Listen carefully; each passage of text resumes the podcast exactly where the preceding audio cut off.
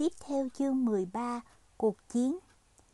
Tuy nhiên chẳng phải ai cũng tha thứ hay quên lãng được những chuyện ngày xa xưa của ông.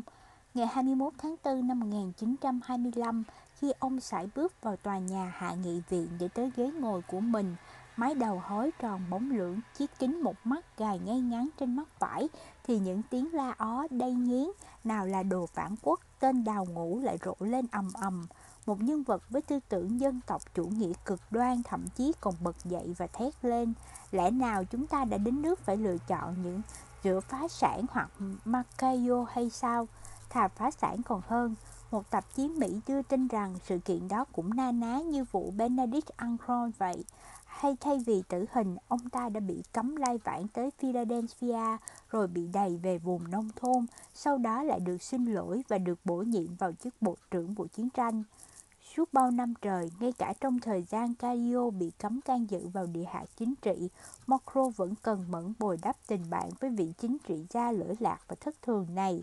Bất chấp vô số khuyết điểm của Caio, những hành động hớ hên hay óc suy xét cắm kém cỏi, những người bạn tai tiếng mà ông vẫn thường qua lại, cơn khát quyền lực điên cuồng, bản tính phù phiếm bẩm sinh của ông, Macro chưa bao giờ nghi ngờ niềm tin của mình rằng Caio là một trong những bộ óc tài chính xuất sắc nhất mà nước Pháp đã từng sản sinh ra và giá kể ông được nắm giữ vị trí Bộ trưởng Bộ Tài chính trong thời gian chiến tranh thì nước Pháp đã chẳng đến nông nổi này. Tình hình đặt ra với bộ trưởng mới vô cùng cam go, đồng France là đồng tiền chủ chốt duy nhất vẫn còn độc lập với vàng và vẫn dao động liên tục về mặt tỷ giá. Những đợt lên xuống đóng vai trò như một chiếc hàng thử biểu lòng tin đối với hoạt động quản trị tài chính tại nước Pháp. Mùa xuân năm 1924, trong thời gian diễn ra các cuộc đàm phán xoay quanh kế hoạch Dove, đồng franc đột ngột rơi xuống mức 25 franc ăn 1 đô la. Sau đó, nó có hồi phục ít nhiều và duy trì ở mức tương đối ổn định trong suốt một năm trời, với tỷ giá quy đổi khoảng 18 đến 19 franc ăn 1 đô la, thấp hơn 25% so với tỷ giá thời trước chiến tranh. Xong, vụ áp phê số dư giả Fobilon đã phá tan thế cân bằng mong manh đó và đến cuối tháng 6, đồng franc chấp chới quanh mức 22 franc ăn 1 đô la. Caio nhanh chóng bắt tay vào công cuộc giải cứu nước Pháp khỏi nguy cơ vỡ nợ với lòng nhiệt huyết sôi sục vốn có. Ngay khi vừa nhận nhiệm sở mới, ông đã cố gắng sa thải thống đốc Robino khỏi ngân hàng trung ương Pháp và thay thế ông ta bằng người bạn cũ Emile Macron. Một cuộc thanh trừng nội bộ tại ngân hàng này lẽ ra sẽ giúp khôi phục lại uy tín của nó ở nước ngoài. Song, lo sợ rằng một động thái như vậy có thể gây tổn hại ghê gớm đến thanh danh của ngân hàng trung ương Pháp. Tổng thống của nền Cộng hòa lập tức bác bỏ ý tưởng đó. Tia hy vọng về một ngày trở về của Mokro chưa kịp lóe lên đã vội lóe lên đã vội vụt tắt. Caio cũng thu được thắng lợi trên một số mặt trận. Ông đã thành công trong việc đàm phán một thỏa thuận ngân sách, trong đó lần đầu tiên kể từ năm 1913 hứa hẹn sẽ cân đối các tài khoản của chính phủ. Cùng lúc đó, ông đã tiêu diệt ý kiến đề xuất áp đặt một khoản thuế đánh vào vốn, một loại thuế của cải được phe xã hội ủng hộ nhiệt liệt, song lại chăm ngòi cho hiện tượng đồng vốn ồ ạt rút khỏi nước Pháp. Tháng 7, ông sang London và ký kết một thỏa thuận với Winston Churchill nhằm tái cơ cấu món nợ chiến tranh của Pháp với người Anh ở mức 40 cent trên 1 đô la, nhờ đó cắt giảm số nợ từ 3 tỷ xuống còn 1,2 tỷ đô la.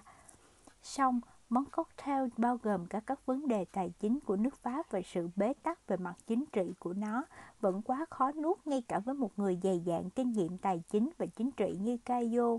Ông cũng lặn lội tới Washington để mong thu được giao kèo giảm nợ tương tự cho món nợ 4 tỷ mà nước Pháp đã vay của nước Mỹ, song đành trở về trắng tay. Và mặc dù quyết định bổ nhiệm ông làm Bộ trưởng Bộ Tài chính đã khơi dậy lòng tin trong hội nhóm các xã hội quý phái và các viên chức cấp cao của Bộ Tài chính, song ông lại không thu được mấy thành công trong việc kiến tạo tâm lý hào hứng như vậy ở các nhà đầu tư người Pháp bình thường – những người nắm giữ phần lớn trái phiếu chính phủ ngắn hạn. Ông còn bị kéo vào một cuộc đối đầu vô cùng căng thẳng với các quan nhiếp chính của Ngân hàng Trung ương Pháp,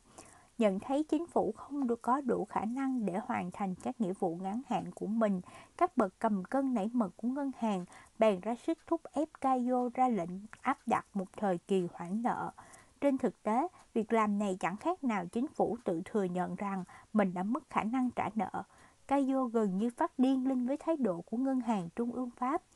Tháng 11, Caio bị hất cẳng, lại thêm một nạn nhân nữa của những mối hận thù và tị hiềm cá nhân vẫn tắc oai tắc quái trong đời sống chính trị của Pháp. Khi ông ra đi, đồng franc đã chạm ngưỡng 25 franc ăn 1 đô la. Trong 7 tháng ông tại nhiệm, chi phí sinh hoạt đã tăng 10%. Trong suốt 8 tháng tiếp đó, nước Pháp đã thay tới 5 bộ trưởng tài chính khác nhau. Mỗi người lại có một giải pháp ưa thích của riêng mình, một sắc thuế của cải, một lệnh hoãn trả nợ đối với một số khoản nợ sắp đáo hạn nhất định, rồi đẩy mạnh thu thuế hay tăng doanh thu thuế. Xong, không một giải pháp nào trong đó có thể ngăn chặn tình hình đổ vỡ niềm tin. Các nhà đầu tư Pháp vẫn tiếp tục rút tiền của ra khỏi đất nước.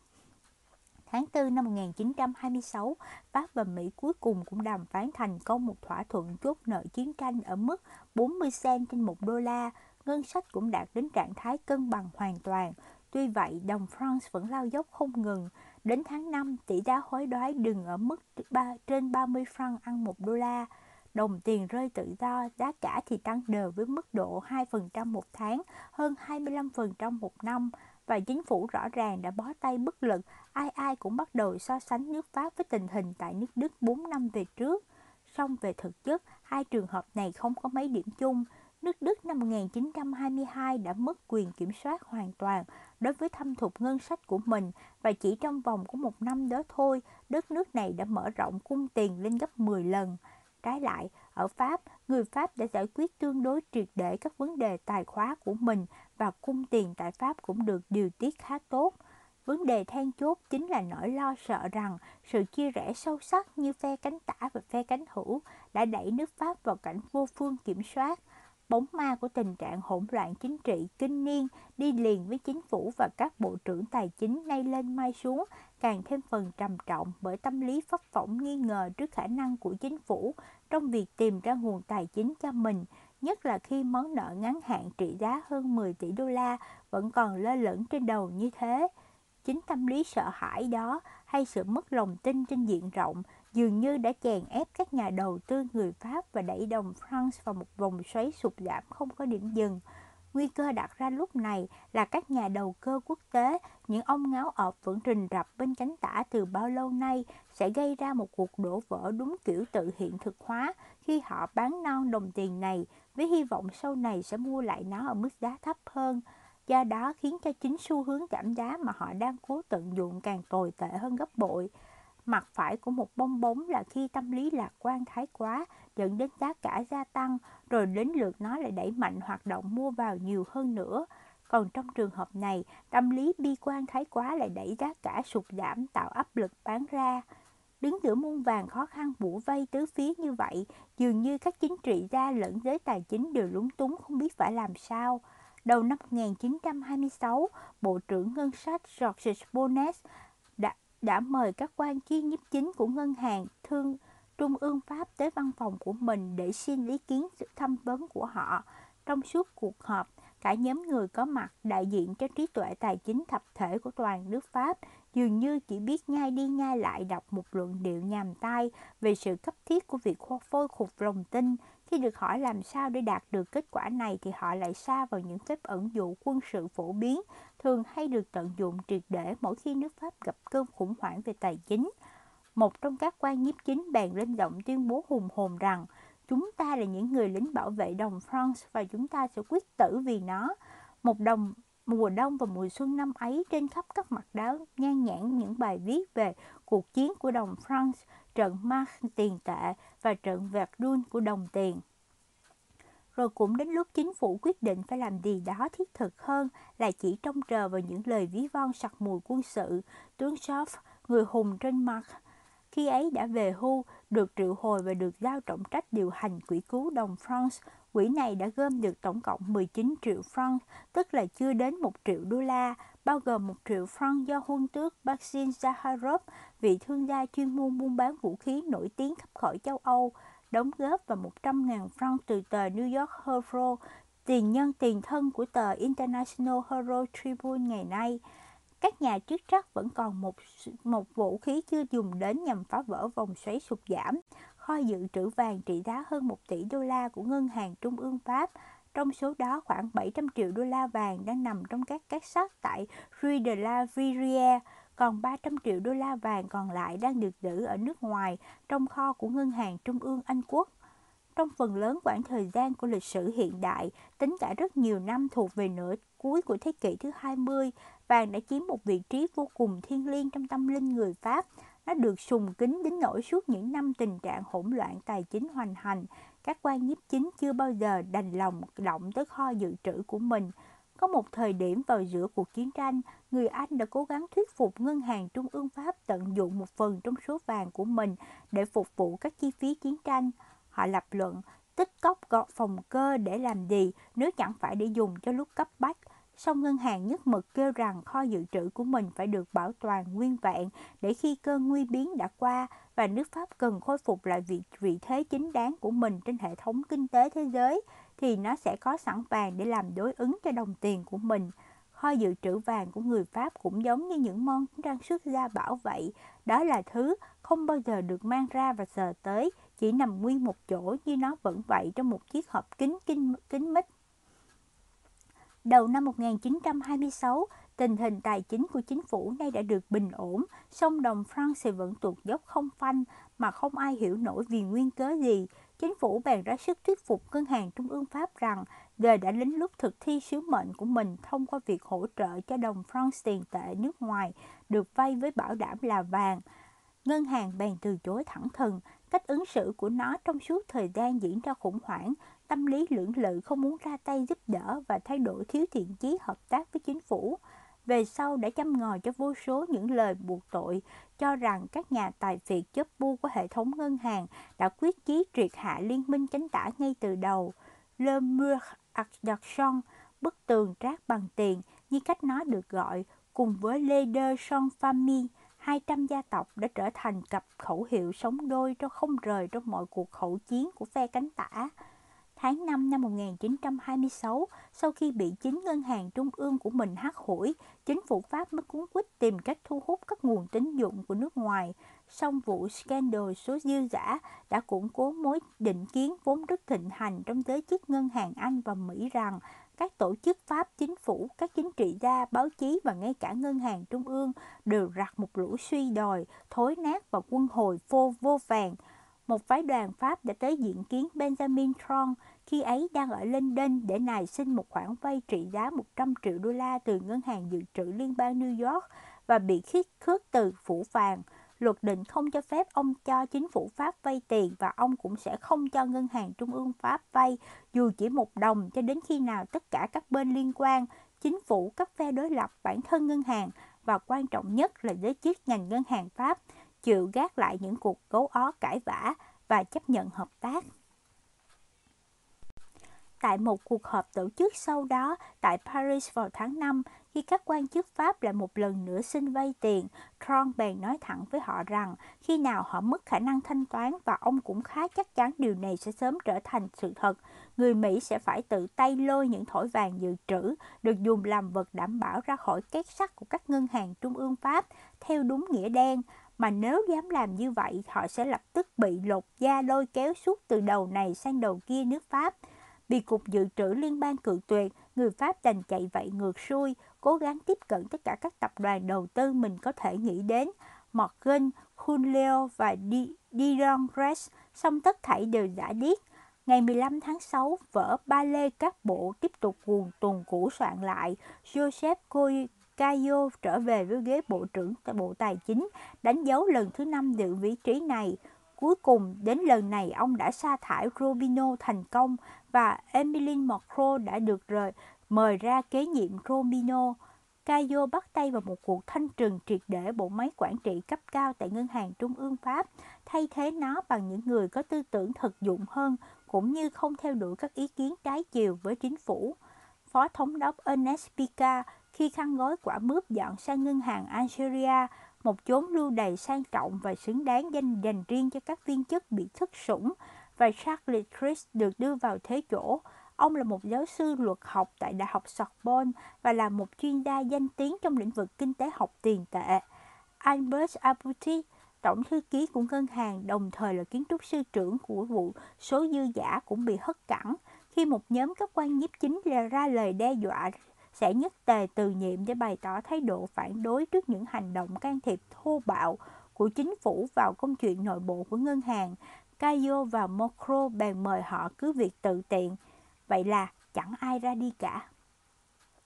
Ngày 24 tháng 6, Mocro khi ấy đã 58 tuổi cuối cùng cũng được giải oan, chính thức nhận chức vụ thống đốc. Ngày hôm ấy, đồng franc đứng ở mức 35 franc ăn 1 đô la, bật nhẹ lên từ mức 37 franc ăn 1 đô la. Một người bạn được ông bí mật thổ lộ cái tin mình vừa được đề bạt lên vị trí mới đã nói rằng ông ta thương hại thay cho Mokro.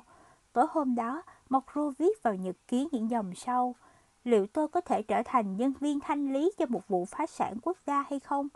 Đây là chuyện đáng lo lắng, chí ít cũng phải được tiên liệu trước. Vợ tôi rất bất an. Tình cờ là khi cuộc khủng hoảng tài chính tại Pháp đang đến hồi gây cấn, Norman và Tron lại đang cùng nhau hưởng kỳ nghỉ thường niên tại khách sạn Riviera ở Pháp. Họ đã xây dựng được thói quen gặp gỡ nhau hai lần một năm, kết hợp và công chuyện và nghỉ ngơi. Mùa đông thì nghỉ ở New York, còn mùa hè thì qua châu Âu. Mùa hè trước, Tron đã ở lại châu Âu suốt 3 tháng tròn. Sau khi tới London, Tron cùng vợ là Catherine đã sang Berlin với Norman để hội kiến Charles rồi đến Paris và sau đó nghỉ suốt một tháng tại khách sạn Palace ở Biarritz. Đến năm 1926, Tron đề xuất rằng cả hai nên qua miền Nam nước Pháp chơi.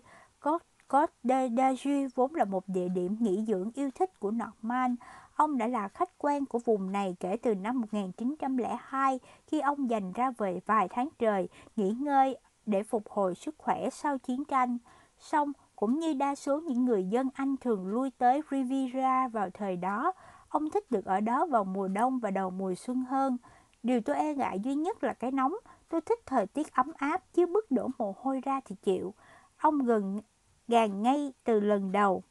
tron đá động đến ý tưởng này, xong cái viễn cảnh hấp dẫn được thư thái ngồi bên cạnh người bạn thân và dốc hết gan ruột về tất cả những gì mình đang ấp ủ trong đầu đã khiến ông bằng lòng chịu theo sở thích của bạn. Họ chọn Oten Ducap Edoncroft để nghỉ lại. Trước chiến tranh, Oten Ducap nằm biệt lập giữa những khu vườn xinh đẹp rộng tới 25 mẫu Anh trên đỉnh Cap Den Dontit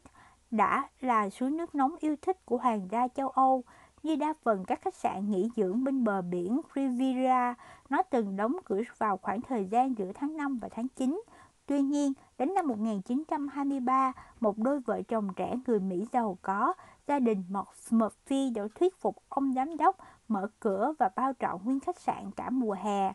Mùa hè tại miền Nam nước Pháp đã ra đời như vậy. Trong vòng 3 năm kể từ khi gia đình Murphy lần đầu tiên trưng dụng Hotel Ducap, nó đã, nó đã trở thành khách sạn nghỉ dưỡng mùa hè thời thượng nhất ở Côte d'Azur.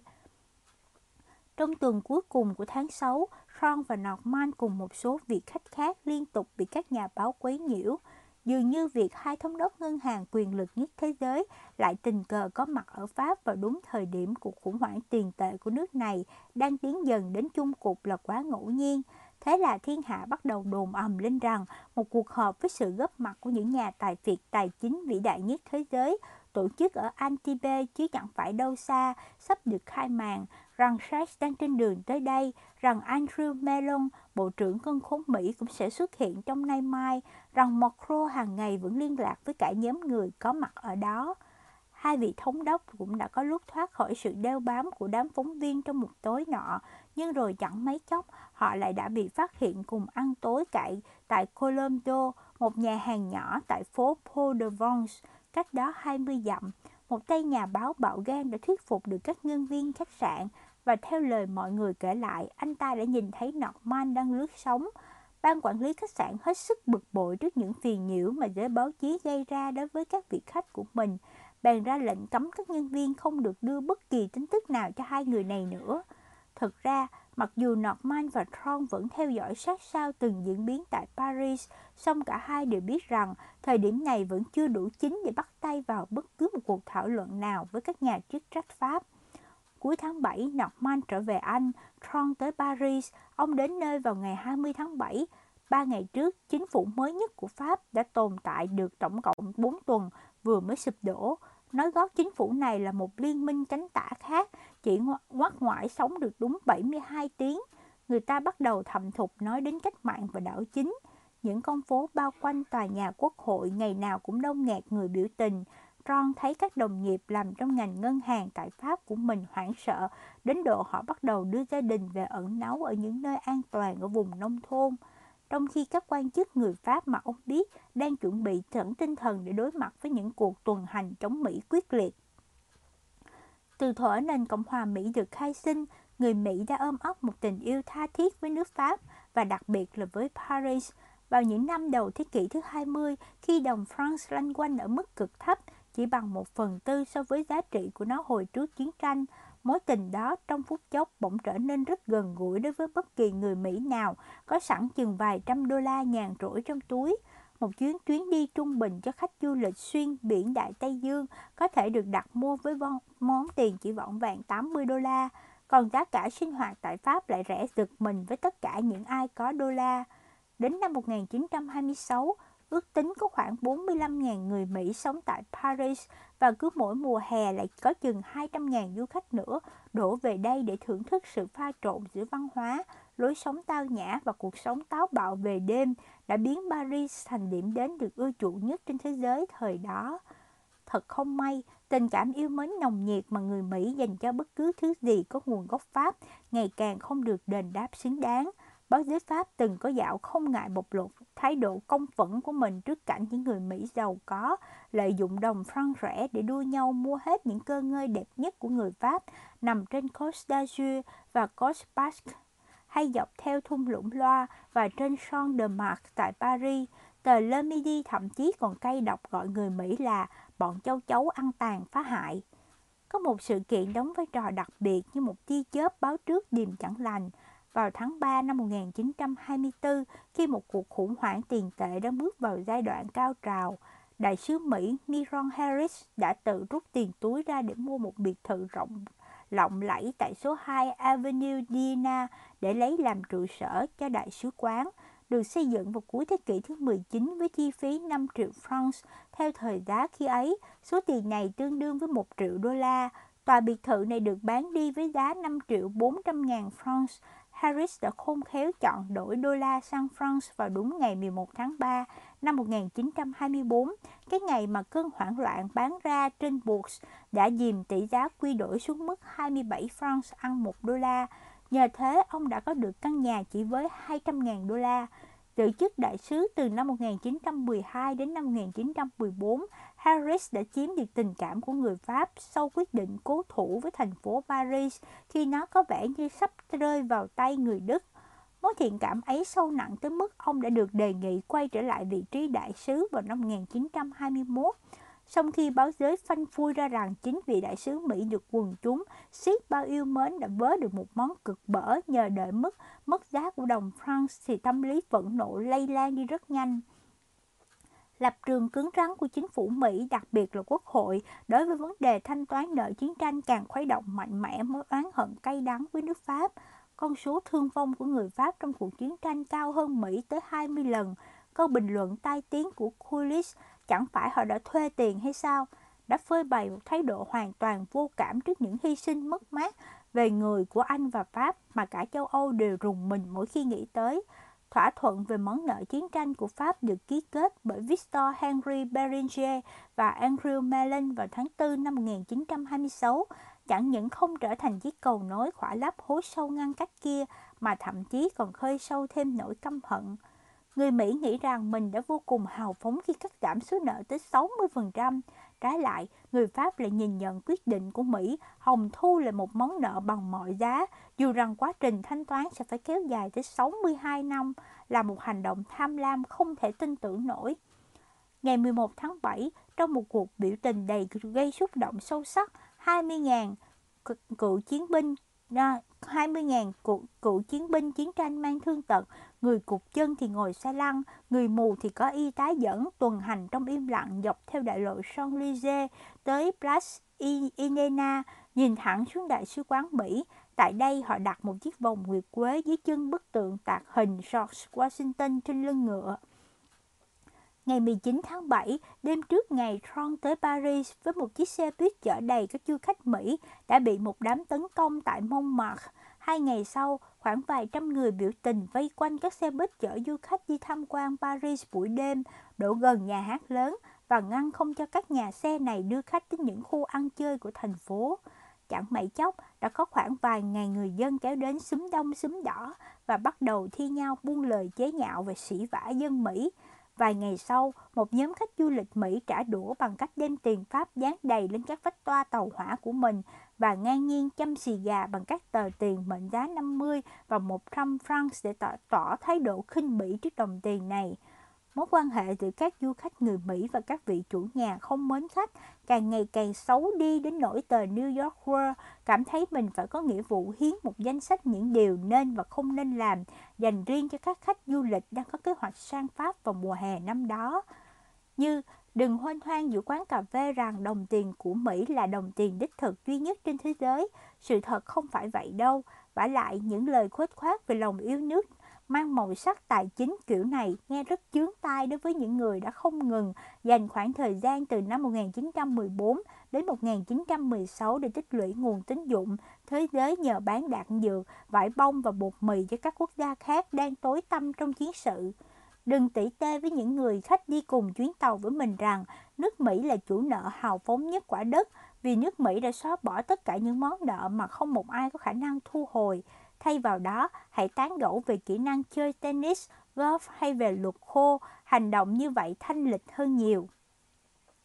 Mokro đã tìm gặp Tron tại khách sạn nơi ông cư ngụ tại Versailles trong bối cảnh như thế. Họ còn gặp nhau thêm vài lần nữa trong những ngày tiếp theo. Lần nào cũng là khách sạn của Trons vì ông không mong bị người khác bắt gặp đang ghé qua ngân hàng trung ương Pháp và thậm chí còn yêu cầu giữ kín việc hai người gặp nhau. Ông đang phải đối mặt với áp lực chính trị vô cùng nặng nề của các phe phái đối lập tại quê nhà, phản đối mọi hành động của Cục Dự trữ Liên bang, hòng can thiệp vào các vấn đề tài chính của nước Pháp. Thái độ bài ngoại tại Paris, ông lý giải, đã gây nên ấn tượng xấu nhất có thể trong tâm trí người dân Mỹ. Hai người tỏ ra khác hợp nhau, Macron cảm thấy Trump thân thiện nhưng cũng rất dè dặt. Tuy nhiên, thực chất nét tính cách thứ hai đó thể hiện tâm lý không sẵn sàng cam kết một khoản vay, Thứ nhất, điều kiện cần hiện nay là một tín hiệu nào đó cho thấy rằng chính phủ Pháp sẽ tôn trọng vị thế độc lập của ngân hàng. Thêm nữa, Quốc hội cũng sẽ thông qua thỏa thuận nợ chiến tranh ký kết tháng 4 vừa rồi.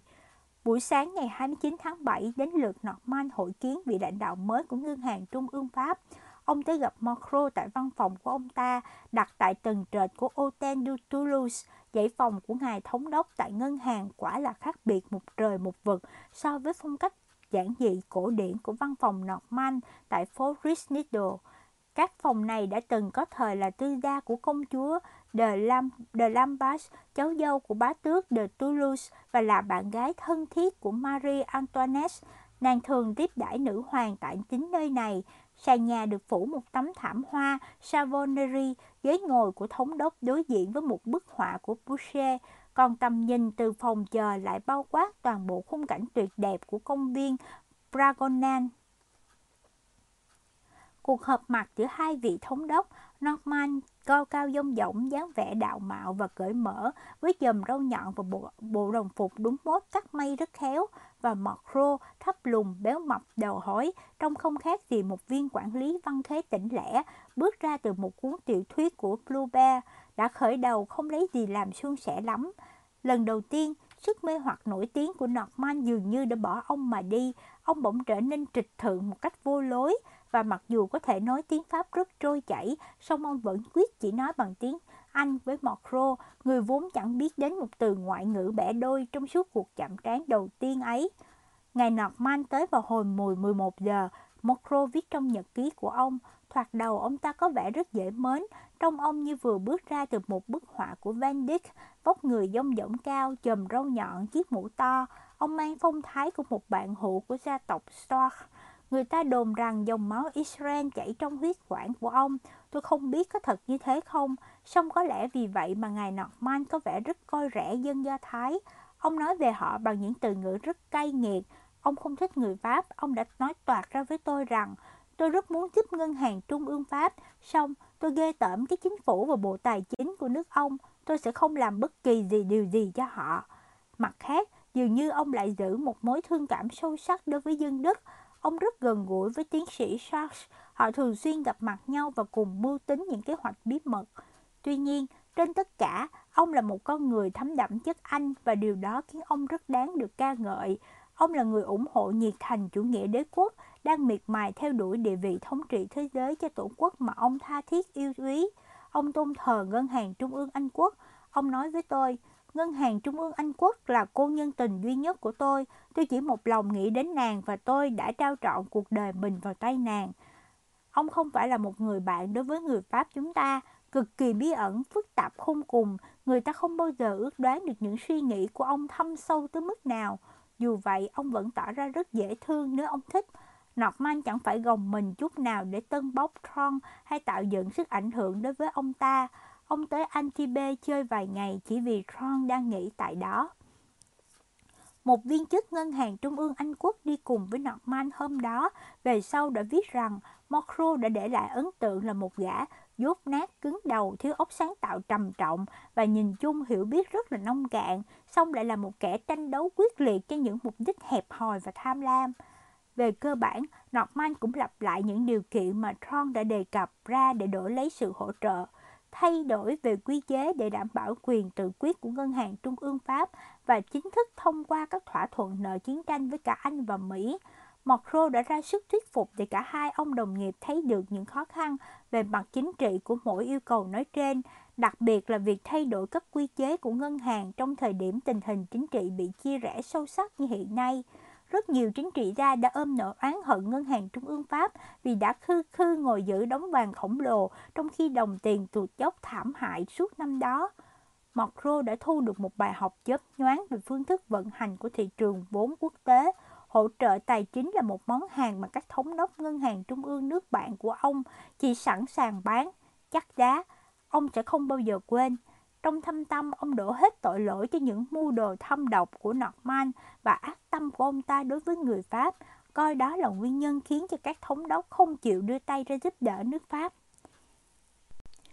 Ngày 21 tháng 7, Raymond Poincaré đã được đề nghị đứng ra xây dựng một chính phủ mới. Ở thời điểm đó, ông là chính trị gia dày dạn kinh nghiệm và tiếng tâm nhất nước Pháp. Ông đã lăn lộn trên chiến trường, chính trường suốt những 40 năm có lẽ, hai lần giữ chức thủ tướng từ năm 1912-1913 và 1922 đến năm 1924 và đã tại vị tổng thống của nền Cộng hòa trong những năm tháng đầy sóng gió khủng hoảng cùng chiến tranh nhọc nhằn của giai đoạn 1913-1920. Mặc dù không chính thức đứng trong hàng ngũ của một đảng phái nào, song ông là kiểu người luôn đứng ở trung tâm và xét trên nhiều phương diện, ông vượt hẳn lên những cuộc đấu đá xô xát chính trị. Và mặc dù ông chính là vị kiến trúc sư trưởng của quyết định tai hại và đắt đỏ vào năm 1923 là chiếm đóng thung lũng Cruz, sự kiện đã khiến người Pháp rơi vào thế cô lập và trở nên yếu đuối thấy rõ. Song, ông cũng là có công lớn trong việc xúc tiến kế hoạch Dove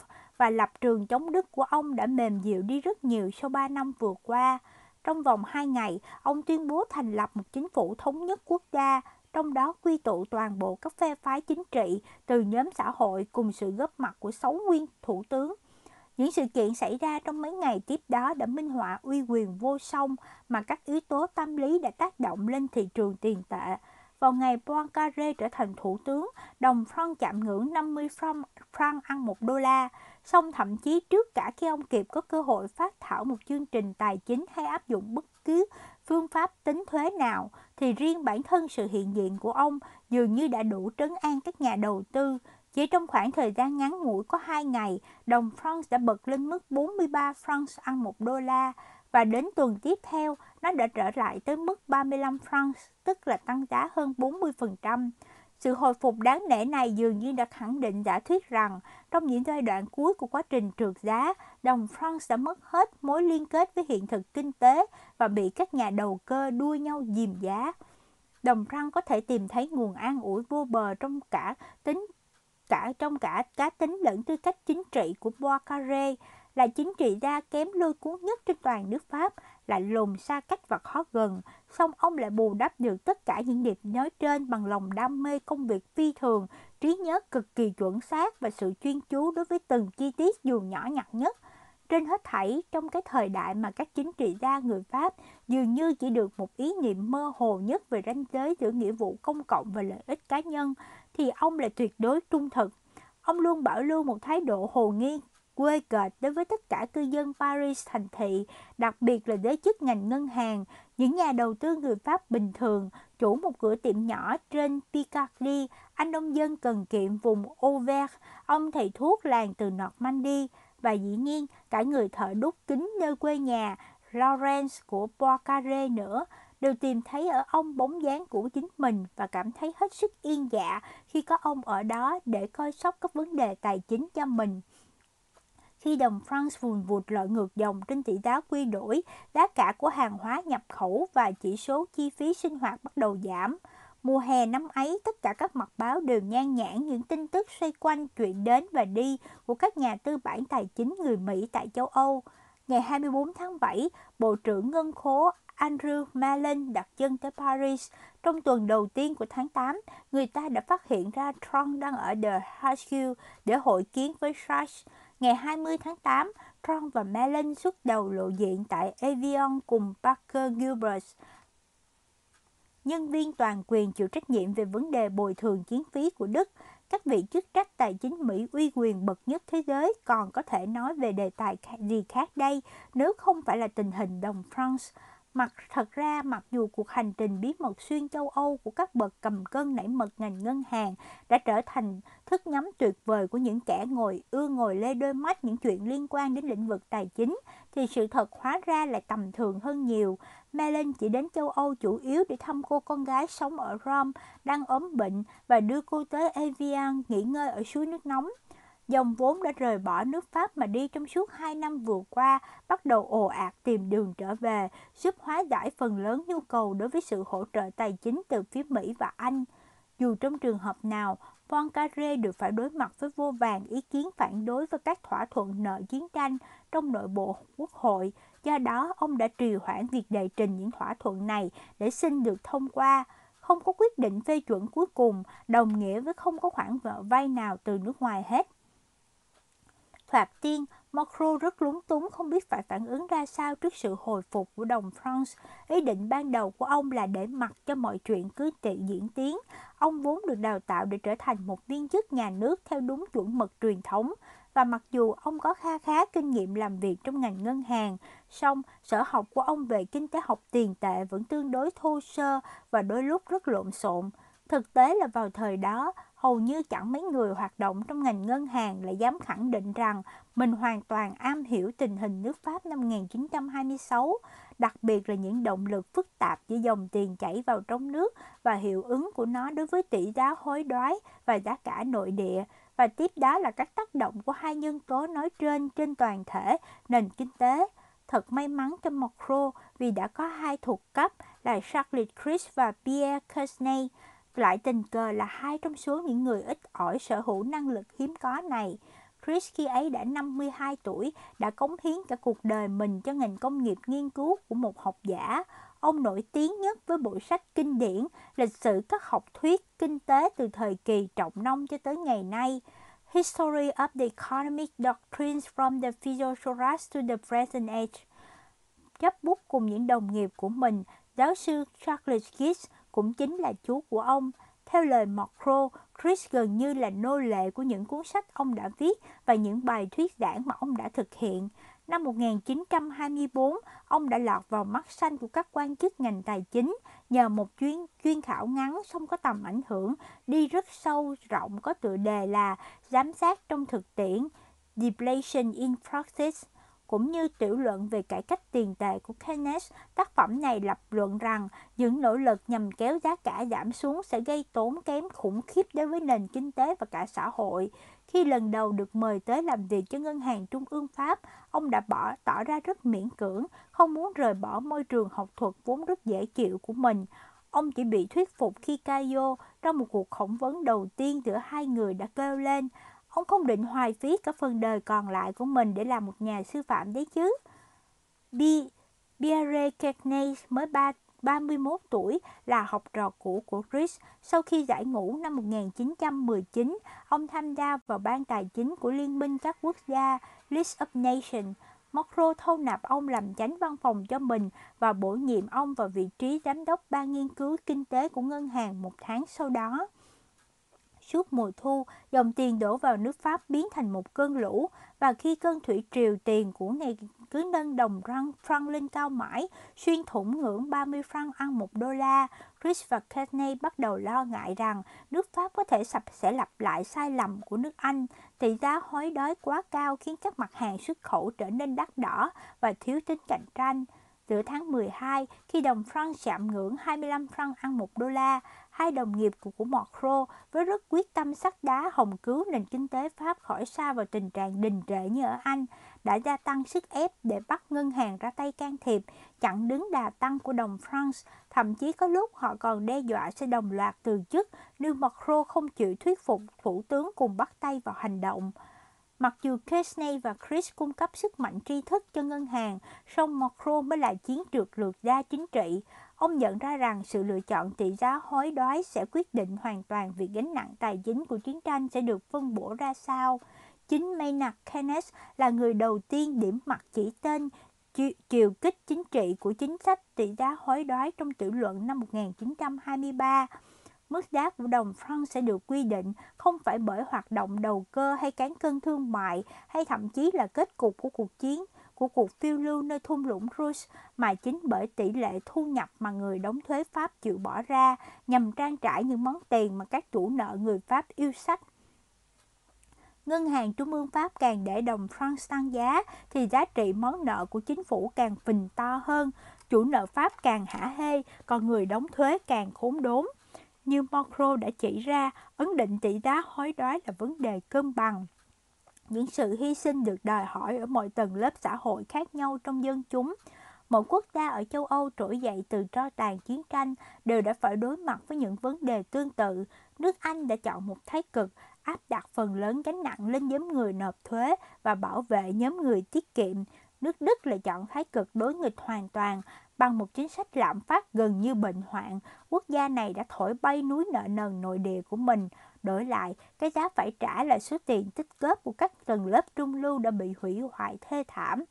Còn Macron dự định sẽ chọn một con đường trung lập. Tâm lý tự nhiên của Poincaré là muốn được tận hưởng những lợi ích một đồng tiền mạnh mang lại cho danh tiếng của mình và để mặt đồng franc tiếp tục tăng giá. Thật dễ hiểu tại sao ông lại tỏ ra lưỡng lự, không lành lòng đi vào lịch sử với tư cách là người đã chính thức tán thành việc cắt giảm 80% giá trị của đồng tiền của chính nước mình. Song ông cũng nhận ra rằng nếu để nó tăng quá cao, ông sẽ đứng trước nguy cơ đẩy nền kinh tế vào suy thoái, giống như rất nhiều người có năng khiếu thiên bẩm trong việc xa đà vào các tiểu tiết. Bản tính Poincaré vốn thiếu quyết đoán và dễ lay động, hôm nay còn ủng hộ quyết định chặn đứng đà tăng đá, ngày mai đã lại phản đối.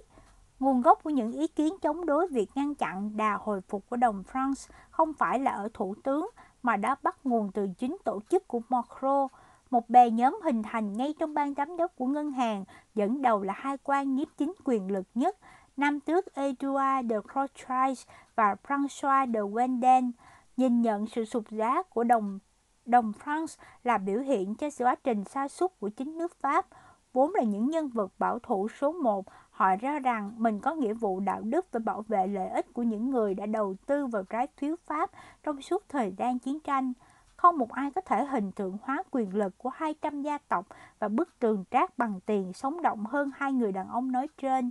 Rothschild là thành hình mẫu của tầng lớp quý tộc Pháp, vóc người cao và thanh mảnh, cực kỳ kén chọn trong cách ăn vận, chỉ mặc kiểu đồng phục lỗi mốt dành cho các viên chức ngân hàng, bao gồm áo choàng dài và mũ chớp cao. Ông đã trở thành hội viên cao cấp tại Rothschild Fresh ở tuổi 37. Ở dưới vẻ bề ngoài kiêu kỳ, ông lại rất nhút nhát, gần như khép kín, thận trọng và cổ hủ. Ông chính là một nhân vật thủ cụ đích thực. Ngân hàng của gia tộc hoàn toàn phù hợp với cá tính của ông. Đó là một nơi mà, theo lời cậu gai, con trai ông, Quá khứ bao bọc lấy mọi mọi vật và mọi người và mục đích chính của nó đặt cả vào công việc nhẹ nhàng nối dài thế kỷ thứ 19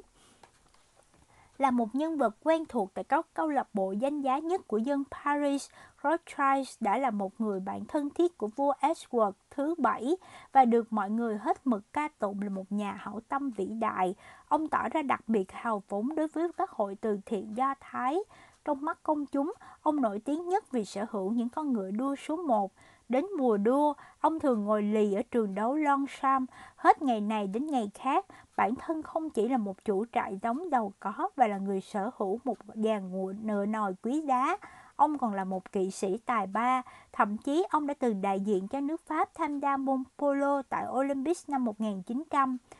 Trong thế giới ngân hàng, cái tên Rothschild và gia tản sứ xù của gia tộc này khơi dậy cả nỗi kinh sợ lẫn lòng tị hiềm. Có không ít những lời ông tiếng ve xung quanh ảnh hưởng chính trị của dòng họ này. Thậm chí có người còn phóng đại lên rằng trong giai đoạn năm 1920 và 1940 không có một nội các nào được thành lập mà chưa hỏi đến ý kiến của Edward de Rothschild. Khi vụ án Dreyfus bùng phát vào năm 1894, Edward mới là một chàng trai trẻ 25 tuổi. Vào thời điểm Dreyfus bị công khai lột lon sĩ quan, cả đám đông đã quá khích điên cuồng rít lên oh, Amor Lejus, rít hết bọn Do Thái đi. Kể từ giây phút đó, ông đã quyết định rằng gia tộc Rothschild nên cẩn thận giữ mình khỏi mọi sự chú ý không cần thiết, tránh xa báo giới và bổ bảo vệ sự riêng tư của chính mình. Mặc dù đã có lần ông nổi cơn thịnh lộ trước lời đèm pha của kẻ bài dân Do Thái đã và đã thách thức họ đợi súng. Nếu như Edward de Rothschild lên mặt duyên dáng xinh đẹp của bức tường trát bằng tiền, thì François de Wenden trong suy nghĩ của công chúng lại là phần xù xì thâm hiểm của bức tường gia tộc ấy. Gia tộc Wenden là một trong những gia tộc sản xuất vũ khí lớn nhất của châu Âu. Họ đã gắn bó với cái nghề chế tạo súng đạn này tại Laurent, Laurent trong suốt 2, 250 năm có lẽ. Trong số các khách hàng của gia, đo, gia đình này còn có cả Napoleon Bonaparte. Dưới đế chế đệ nhị, họ đã gia dạng hóa ngành nghề kinh doanh, gây dựng nên một trong những đế chế thép hùng mạnh nhất châu Âu. Tới mức năm 1914, cái tên Wendell ở Pháp đã đồng nghĩa với thép, cũng như cái tên Carnegie ở Mỹ vậy. Trong ấn bản tiếng Pháp của cuốn Ai là ai, François de Wendel khai nghề nghiệp của mình chỉ giản dị, giản dị là một nhà sản xuất sắt thép xong bề ngoài của ông lại không có nét gì giống một người làm nghề này cả. Cái cầm lẹm khiến ông có dáng dấp của một gã cao cờ thân thiện. Ông sống ẩn giận trong một biệt thự tại số 40 Cree de Clichy, không phải là quận sang trọng hay thời thượng nhất của thủ đô và thích được dành các buổi cuối tuần tại khu săn bắn của riêng mình ngay ở ngoại thành Paris. Người ta nói ông là một tay súng nhiệt tình nhưng không được tài năng. Có một điểm rất bất thường đối với quan nhiếp chính của ngân hàng trung ương Pháp như ông, đó là Quentin đã được bầu làm nghệ sĩ nghị sĩ quốc hội và giao lại cả đế chế thép khổng lồ cho hai em trai gánh vác. Năm 1918, ông trở thành chủ tịch Hiệp hội các nhà máy cán kim loại Comité de Force, một ngành công nghiệp hùng mạnh bao gồm các nhà sản xuất sắt thép và khí tài quân sự cần phải có sự bướng bỉnh nhất định và tính gan lì có chủ đích thì Macron mới mong đối phó được với hai nhân vật uy quyền nhất trong hội đồng quan nhiếp chính của ngân hàng mình. Song với sự nghiệp có bề dày hơn 30 năm trong giới công chức cao cấp, ông đã đào luyện được thứ kỹ năng đáng để giúp ông tồn tại trong bộ máy chính phủ. Chắc chắn ông không dựa vào các thủ thuật ngoại giao hay sức lôi cuốn, ông không có hạ hai yếu tố đó. Thêm nữa, sau bao nhiêu điều năm đứng trên bên lề thế giới quyền lực và ra sức né tránh các hội nhóm tại Paris, ông chỉ là một mạng lưới đồng minh chính trị hết sức khiêm tốn. Người thầy lớn của ông, Ngài Cayo, người có thể dẫn dắt ông đi qua mê cung cấu trúc quyền lực nước Pháp, đã ra đi chỉ sau vài tuần kể từ ngày ông được bổ nhiệm vào chức thống đốc. Vì một nỗi là Poincaré là một kẻ thù truyền kiếp của Cayo và ngay từ đầu ông ta đã tỏ thái độ thù địch và nghi ngờ đối với Mokro vì cho rằng ông chính là truyền nhân của Caillot. Xong, Mokro đã tỏ ra là một gai cáo già lão luyện trong một cuộc đấu đá của giới hành chính. Trong các tập nhật ký của mình, ông phô bày một tài năng thiên bẩm trong cách vận dụng thủ thuật tiến lui khi xây dựng chính sách. Ông hiểu rõ khi nào nên nhân nhượng và khi nào nên thúc ép, khi nào nên thách thức, khi nào nên đe dọa và khi nào nên hòa hoãn. Đồng thời, ông cũng có cái nhìn tương đối thấu triệt về những động cơ và cá tính của những kẻ mình phải đối phó. Ngày 21 tháng 12, ngân hàng bắt đầu mua vào ngoại tệ và bán ra đồng tiền của chính mình để ngăn đồng franc không trượt quá ngưỡng 25 franc ăn 1 đô la. Trong hai năm tiếp đó, nhờ có Poincaré bật đèn xanh, Macron đã bền bỉ theo đuổi chính sách can thiệp vào thị, thị trường tiền tệ để giữ đồng franc neo vào mức giá nói trên. Trong khi đó, Rothschild và Wendell đã cùng nhau dàn dựng một chiến dịch tấn công du kích nhắm vào mokro ngay trong chính các đan sảnh của ngân hàng và những hành lang quyền lực tại Bộ Tài chính trên phố Cree de Rivoli. Hiếm có tổ chức nào lại ẩn chứa nhiều uẩn khúc phức tạp như ngân hàng trung ương Pháp. mokro đã sớm được nếm trải điều này ngay sau khi bước chân vào đây không lâu. Tháng 8 năm 1926, ông hết sức sửng sốt khi phát hiện ra rằng tất cả các cuộc gọi đến và đi, bao gồm các cuộc gọi từ văn phòng của thống đốc đều bị nghe trộm. Ông lập tức cho gỡ hết các đường dây nghe lén. Không làm cách nào để lôi kéo đa số thành viên trong hội đồng có quan nhiếp chính được, Rothschild và Wendell bèn vận dụng tất cả các thủ đoạn có thể hòng phá hoại vị thế của Macron. Họ vận động hành lang đối với thủ tướng, họ phá vỡ cả truyền thống hành xử thận trọng lâu đời của các quan nhiếp chính, khi cho công bố rộng rãi các thông tin về chính sách tiền tệ với hy vọng rằng việc làm này sẽ thu hút một cơn lũ tiền của khổng lồ đổ về trong nước, buộc Macron phải gỡ bỏ trần tỷ giá. Có một lần, Rothschild đã ra lệnh cho Chemin de Fer du Nord, công ty đường sắt lớn nhất tại Pháp, chính là công ty mà ông nắm chức thủ chủ tịch, mua vào đồng France với số lượng lớn, hòng đẩy tỷ giá lên cao, dù phải đứng trước nguy cơ bị buộc tội rằng một quan nhiếp chính của Ngân hàng Trung ương Pháp lại dám can dự vào hoạt động mua bán trên thị trường tiền tệ. Đến giữa năm 1927, khi tình hình đã ngã ngủ, Macron đã chiến thắng, những làn sóng vốn Pháp đã chạy sang London hoặc New York lại tìm đường trở về nhà, cho phép ngân hàng tích lũy được quỹ ngoại hối với trị giá lên tới 500 triệu đô la. Phần lớn trong số đó là đồng bảng, bất chấp sức ép từ những phần tử bảo thủ trong hội đồng các quan nhiếp chính, Poincaré vẫn bị Macron chinh phục. Macron liên tục đốc thúc ông không nên nhìn về quá khứ của nước Pháp mà phải hướng đến tương lai. Tại mức 25 franc ăn 1 đô la, hàng hóa nước Pháp được xếp vào hàng hóa những mặt hàng có sức cạnh tranh cao cấp nhất trên thế giới, hoạt động xuất khẩu bùng nổ, còn giá cả rất ổn định. Dường như chính nhờ có Macron mà nước Pháp, chứ không phải bất cứ một quốc gia châu Âu nào khác, cuối cùng đã tìm thấy một liệu pháp đúng đắn giúp giải quyết tàn tích tài chính của chiến tranh, tránh được hai thái cực là lạm phát kiểu Đức và giảm phát kiểu Anh. Sai lầm của Macron là ở chỗ, ông cho rằng giá trị đồng tiền của một cường quốc kinh tế chủ chốt như Pháp, nền kinh tế công nghiệp lớn thứ tư thế giới chỉ là vấn đề của riêng nước Pháp mà thôi. Bản chất căn cốt của tỷ giá hối đoái chính là nó liên quan đến hơn một phía và do đó nó là hình ảnh phản ánh của một hệ thống đa phương.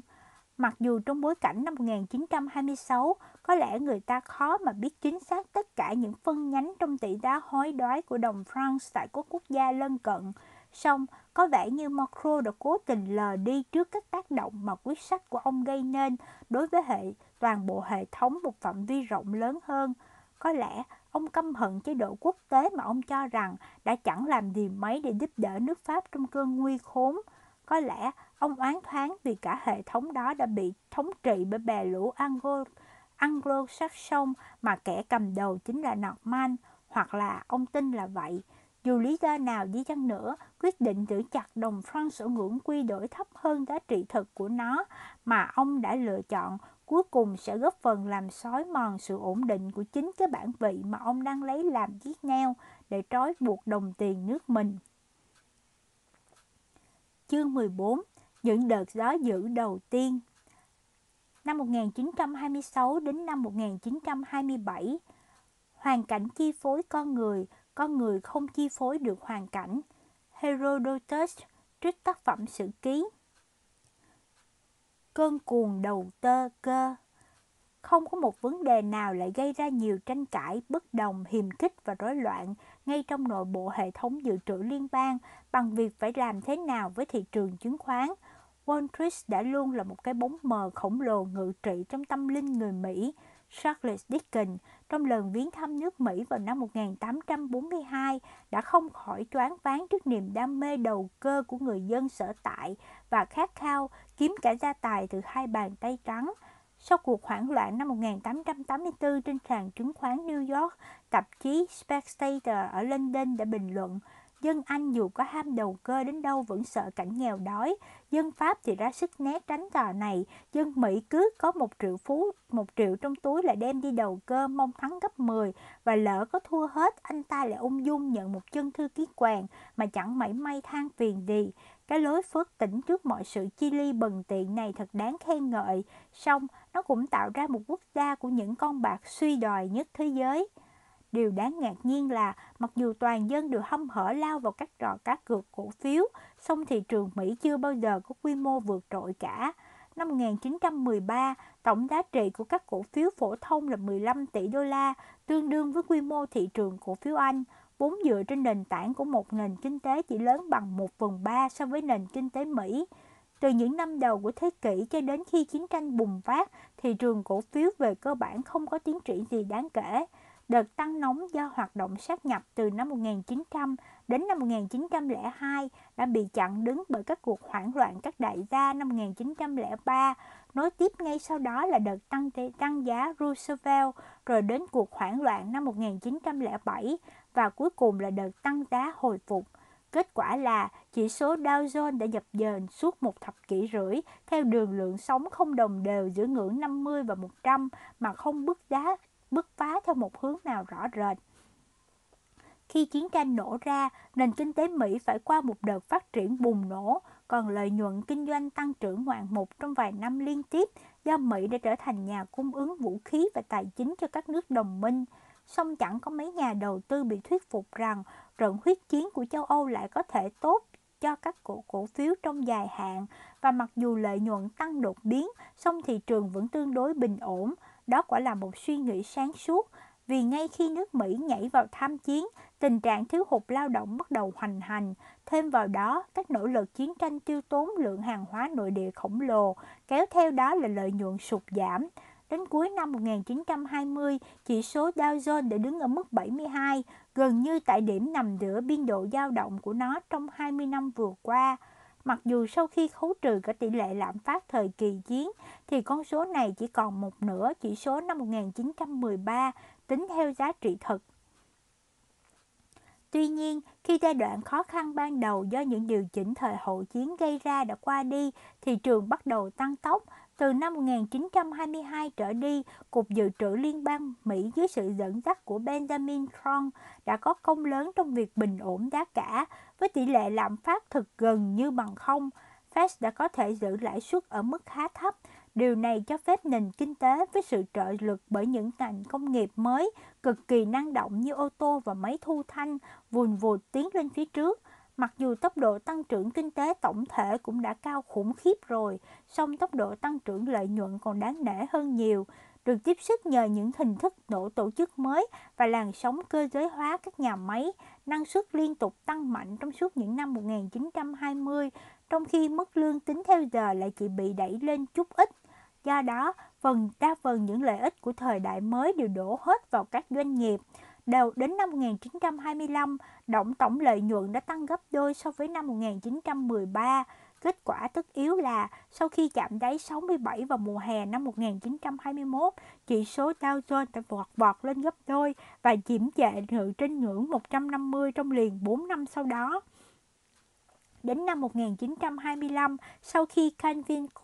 Coolidge tái đắc cử vào ghế tổng thống, pha leo dốc ngoạn mục nói trên thậm chí còn được đặc biệt danh riêng là đợt tăng giá Coolidge.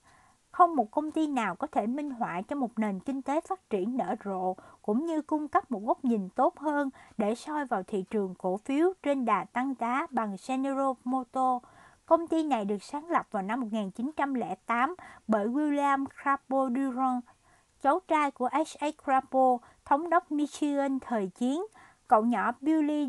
Durant lớn lên tại Flint, Michigan và sau khi bỏ trường trung học, cậu kinh qua vô số công việc không tên, lúc thì giữ chân bán hàng tạp hóa, khi thì phục vụ trong các cửa hàng dược phẩm, rồi cũng đi bán thuốc dạo, đi quảng cáo bảo hiểm và còn có lần quản lý cả một tiệm bán thuốc lá. Chàng trai Durant bé hạt tiêu là một tay bán hàng trời sinh, anh quyến rũ, ăn nói ngọt ngào dễ nghe, song rất cương quyết với một nụ cười khiến người khác phải siêu lòng, cùng thái độ lạc quan không giấu giếm rất dễ lay và là tài năng thuyết phục phi thường. Sau khi gây dựng một công trong những hãng ô tô lớn nhất nước năm 1903, ông thâu tóm British Motor Company, một trong vài trăm công ty sản xuất xe hơi tại Mỹ thời ấy. Và trong 8 năm tiếp đó, ông lại đều đặn thôn tính hàng loạt các hãng ô tô nhỏ khác, trong số đó có Oldsmobile, Cadillac và Pontiac.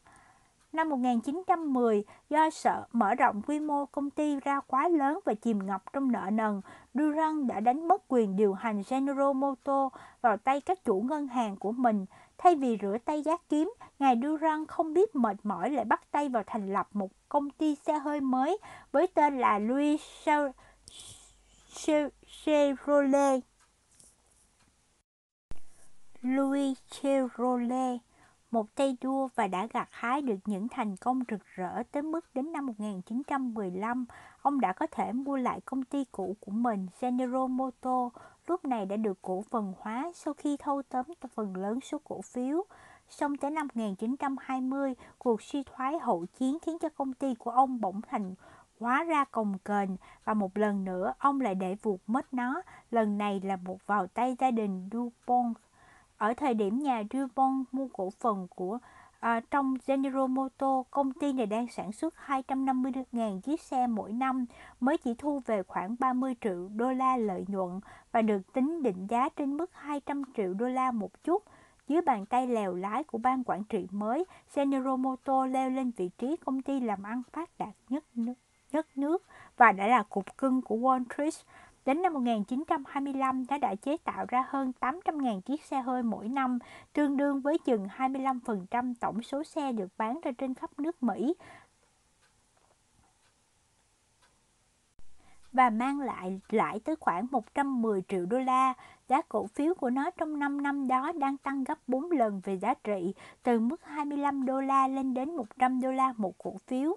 được tiếp sức bởi những công ty tăng trưởng mạnh mẽ như General Motors, thị trường chứng khoán phình to lên mãi, trở thành một thứ quái thú tài chính trong suốt đợt tăng giá Coolidge. Đến giữa thập kỷ năm 1920, hàng năm khoảng 1 tỷ đô la là được huy động để phục vụ các khoản đầu tư mới, số công ty niêm yết đã tăng lên gấp 5 lần và tổng giá trị cổ phiếu nhảy từ mức hơn một 15 tỷ đô la vào năm 1913 lên đến hơn 30 tỷ đô la vào năm 1925. Wall Street không phải là đối tượng duy nhất hưởng lợi từ quá trình tăng trưởng kinh tế. Đi liền với một thị trường chứng khoán sôi động là đợt sốt bất động sản tại Florida. Kể từ sau chiến tranh, Florida đã tràn ngập trong dòng thác lũ người nhập cư bị hút về đây bởi vì khí hậu ôn hòa. Chỉ trong 5 năm, dân số Miami đã tăng hơn gấp đôi. Toàn bộ tiền của đổ về đây đã đẩy giá nhà đất lên tới mức cao không thể tưởng nổi bị mê hoặc bởi một các tờ rơi hứa hẹn về những hàng dừa duyên dáng,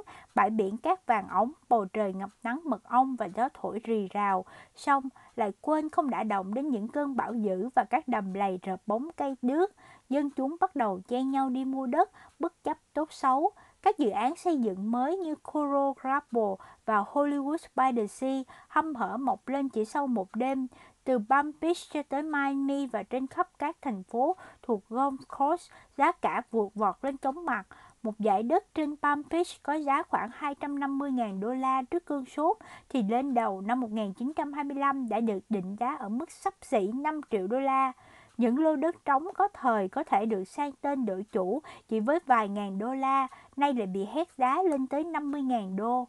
Nhìn người khác giàu lên quả chẳng phải chuyện thích thú gì, nhất là khi họ kiếm tiền rừng bạc biển chỉ sau có một đêm mà chẳng mất chút mồ hôi nước mắt nào. Do vậy, tất cả những hoạt động điên rồ nói trên, thị trường chứng khoán ăn nên làm ra, những vấn đề mới mẻ, những lời phóng đại rùm beng về một thời đại mới, chuyện mua đi bán lại bất động sản vùng Florida, tất yếu chăm ngòi cho vô số điệp khúc ngày đêm kêu kêu nài Fed phải làm gì đó để chặn đứt, đứng cơn nguồn đầu cơ, Cụm từ đó về từ đó về sau đã bị nhai đi nhai lại hàng chục lần trong suốt mấy năm tiếp theo, đến mức thành ra cái cực kỳ xáo mòn và vô nghĩa.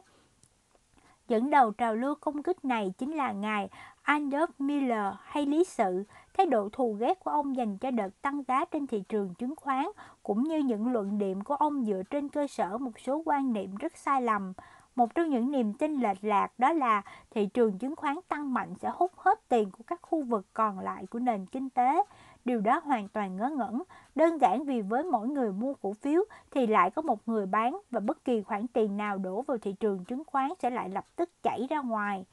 Mùa thu năm 1925, Miller lại được một phan hốt hoảng khi đọc được các số liệu về các khoản vay cho các nhà môi giới. Đây là những khoản vay do ngân hàng cung cấp cho các nhà môi giới. Họ dùng tiền này để tài trợ cho chứng khoán của chính mình hoặc cho khách hàng của mình vay để mua cổ phần bảo chứng. Thông thường các nhà đầu tư mua bảo chứng như trên chỉ thanh toán 20 đến 25% giá trị cổ phiếu bằng tiền riêng của mình, phần còn lại là tiền vay. Tổng giá trị các khoản vay cho các nhà môi giới vào những năm đầu của thập niên mới lanh quanh ở mức 1 tỷ đô la, thì vào cuối năm 1924 đã phình lên đến 2,2 tỷ đô la và có vẻ như sắp chạm ngưỡng 3,5 tỷ đô đến cuối năm 1925.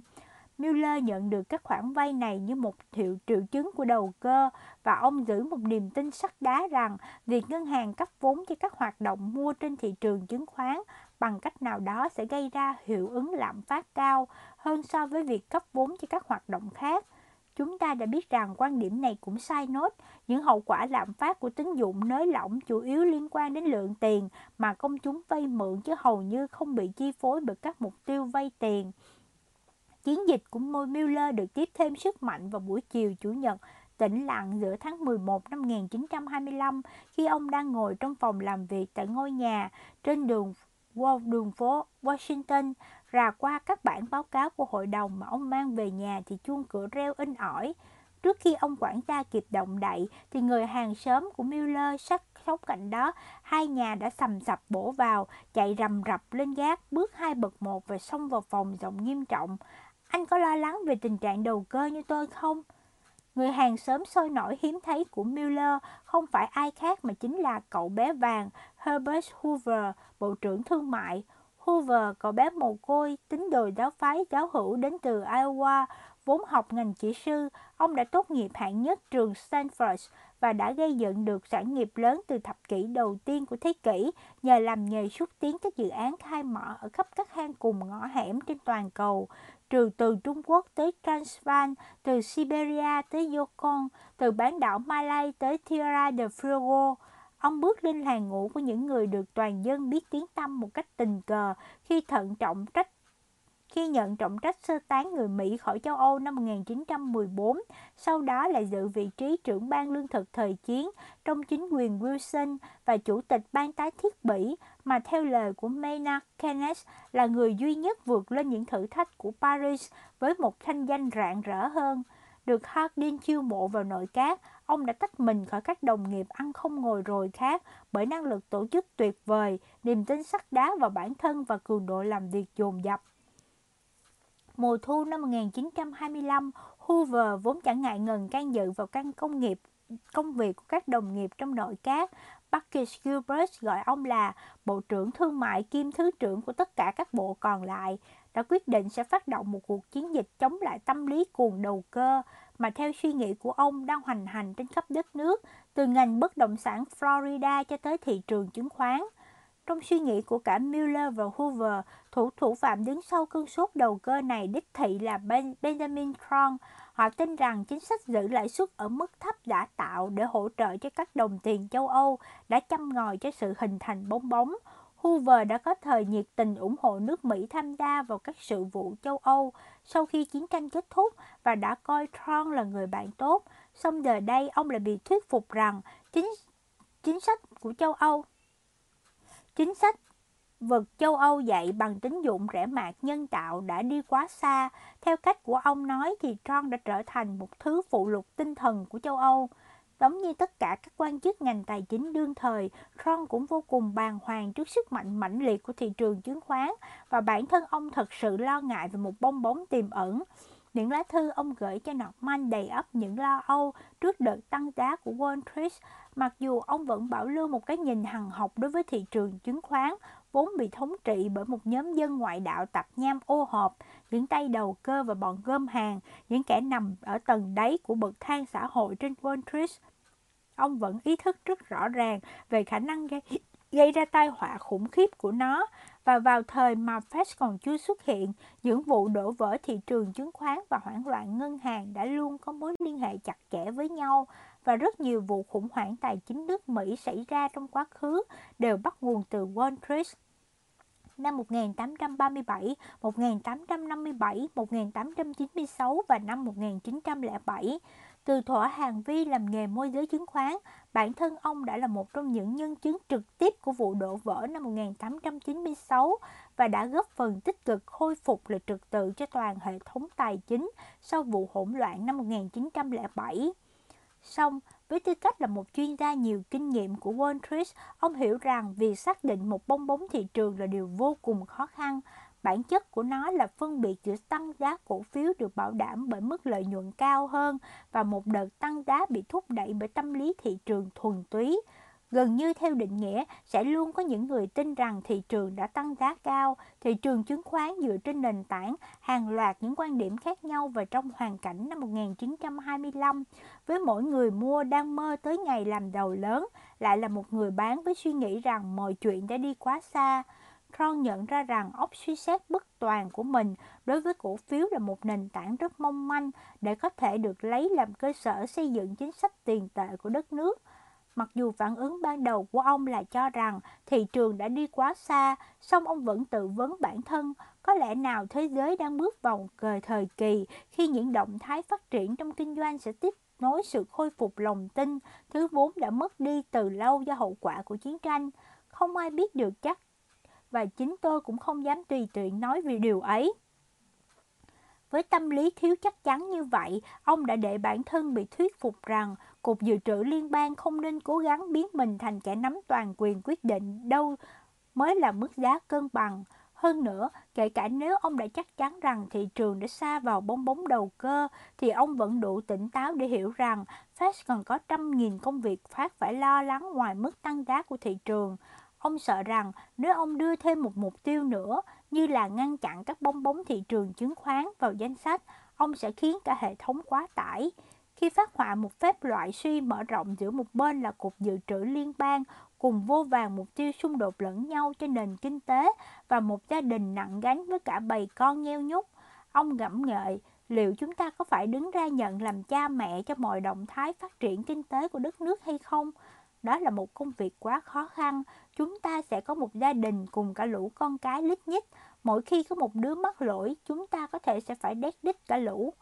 Ông muốn Fed tập trung vào công cuộc bình ổn nền kinh tế nói chung và thật lòng rất do dự không muốn để các chính sách của nó lại bị chi phối bởi nhu cầu kiểm soát những vụ áp phe của bọn con bạc đang chen vai thích cánh trong khu rừng trung tâm Mahastan theo quan điểm của Tron, cái gì đó trong tính cách của người Mỹ, suy nghĩ cởi mở, tâm lý lạc quan thái quá, cái lối đuôi nhau trại theo những phong trào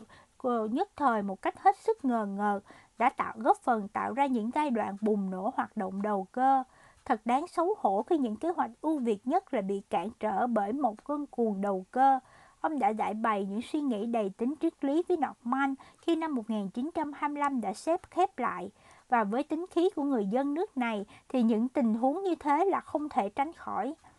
Bất chấp sự công kích từ phía Hoover và Mueller vào cuối năm 1925, Ron kết luận rằng trong hoàn cảnh chưa có bất kỳ một dấu hiệu nào của lạm phát nội địa manh nha, đồng bảng lại mới trở lại và với vàng và tình hình chiến tệ châu Âu vẫn còn đang rất mong manh, thì đây chưa phải là thời điểm thích hợp để thắt chặt tín dụng. Tạm thời ông cứ đờ thị trường chứng khoán.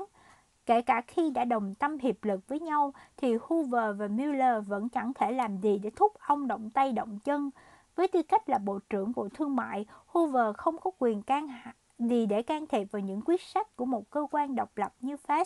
Mueller lại không có mấy tiếng nói trong hội đồng và mặc dù hai người bọn họ đã ra sức vận động các đồng minh khác trong quốc hội nhằm thay đổi chính sách của Fed, Song, các thượng nghị sĩ và hạ nghị sĩ lại hiếm khi được thông tin đầy đủ để có thể bị thuyết phục đi theo con đường ủng hộ những thay đổi trong chính sách tiền tệ. Trump còn một lợi thế to lớn khác, đó là hiến chương của Fed vốn có tính thụ động cố hữu. Dưới các điều luật đương thời, chỉ có các ngân hàng dự trữ mới được quyền khởi xướng các thay đổi trong chính sách. Mặc dù hội đồng có quyền chấp nhận hoặc phủ quyết những thay đổi đó, song nó không thể ép các ngân hàng dự trữ phải hành động. Đó là công sức công thức cho kiểu bắt bí tệ hại nhất. Các biện pháp kiểm soát và đối trọng quyền lực lẫn nhau có thể vận hành hiệu quả trong lĩnh vực chính trị. Song nó lại là một thảm họa đối với bất kỳ một tổ chức nào. Quân đội là một ví dụ các ngân hàng trung ương là một ví dụ khác. Đòi hỏi phải hành động nhanh và dứt khoát. Xong vào năm 1925 và 1926, mặc kệ Hoover và Miller đòi thắt chặt tính chính sách tín dụng, Ron vẫn còn có thể núp sâu hiến chương của Fed, Fed và thản nhiên chẳng làm gì cả. Không gì có thể minh họa tình thế tiến thoái lưỡng nan mà thị trường chứng khoán đặt ra đối với chính sách tiền tệ bằng sức ép đòi thắt chặt vào năm 1925. Hóa ra, Hoover và Miller đã rung lên một hồi chuông báo động sai lầm chẳng có bong bóng nào cả. Đến mùa xuân năm 1926, giá cổ phiếu trải qua một đợt xả hơi, sụt giảm khoảng 10% và rồi khôi phục lại đà tăng đều nhưng không ngoạn mục lắm. Đến giữa năm 1927, chỉ số Dow Jones đứng dừng ở mức 168, trong khi đó lợi nhuận vẫn tăng vùn vụt về hệ số giá, thu nhập. Một đại lượng đo lường giá trị thị trường vẫn loanh quanh ở mức 11, vẫn còn cách xa ngưỡng nguy hiểm là 20, vốn thường được coi là dấu hiệu của tình trạng định giá quá cao. Bong bóng bất động sản Florida đã tự vỡ tung, bong bong bóng bất động sản Florida đã tự vỡ tung, được giúp sức bởi một cơn bão có sức mạnh hủy diệt kinh hoàng vào năm 1926 và mặc dù bang này đã chịu thiệt hại không nhỏ, song tác động của nó đối với nền kinh tế quốc gia hầu như không đáng kể. Trong khi đó, giá cả hàng tiêu dùng vẫn duy trì ở trạng thái gần như đứng im hoàn toàn.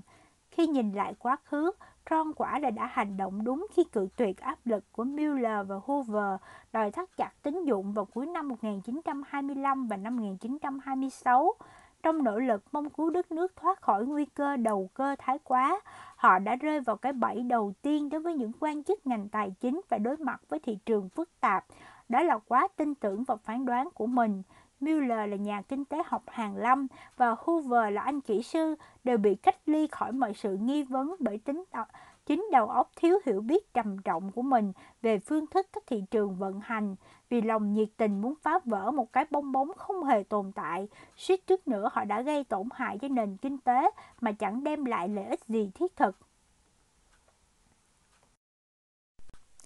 Không có cách gì giúp chúng ta hiểu rõ hơn về thị trường chứng khoán vào những năm tháng đó bằng cách quay trở lại với câu chuyện của General Motors. Trong giai đoạn từ năm 1925 đến 1927, lợi nhuận của General Motors vọt lên gấp gần 2 lần rưỡi với thu nhập tương đương 250 đô la một năm. Nó thâu tóm US Steel và trở thành công ty làm ăn nên đang lên làm ra nhất tại Mỹ. Mặc dù giá cổ phiếu của nó tăng gấp 4 lần trong 2 năm đó và dựa đến năm 1927, công ty này đã được định giá gần 2 tỷ đô la về hệ số giá thu nhập chưa tới 9, mức giá này vẫn được coi là hợp lý.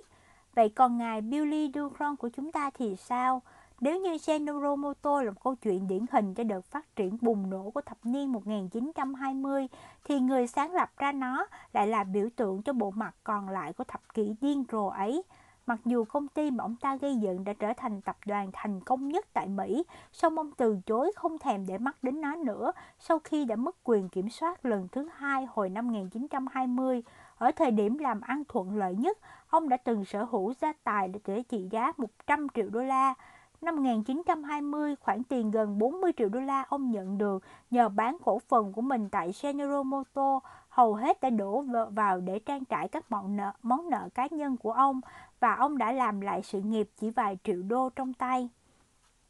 Tuy nhiên, ông đã bị ám ảnh nặng nề bởi thị trường chứng khoán. Ông đứng ra hình thành một liên minh các nhà triệu phú. Rất nhiều người trong số đó cũng xuất thân từ vùng Detroit và đã kiếm ra tiền của nhờ ngành công nghiệp ô tô để cùng tham gia thị trường này. chỉ trong có 4 năm, ông đã khôi phục lại được gia sản của mình. Đến năm 1927, ông đã điều hành một quỹ có giá trị hơn 1 tỷ đô la và nắm quyền kiểm soát đáng tiếp đối với 2 đến 3 tỷ đô la khác do bạn bè cùng đầu tư với ông. Nó cũng tương tự như việc Bill Gates đã buộc phải rời khỏi Microsoft rồi lại phải tái xuất giang hồ trên Wall Street với tư cách là giám đốc của một trong những quỹ đầu cơ lớn nhất vậy.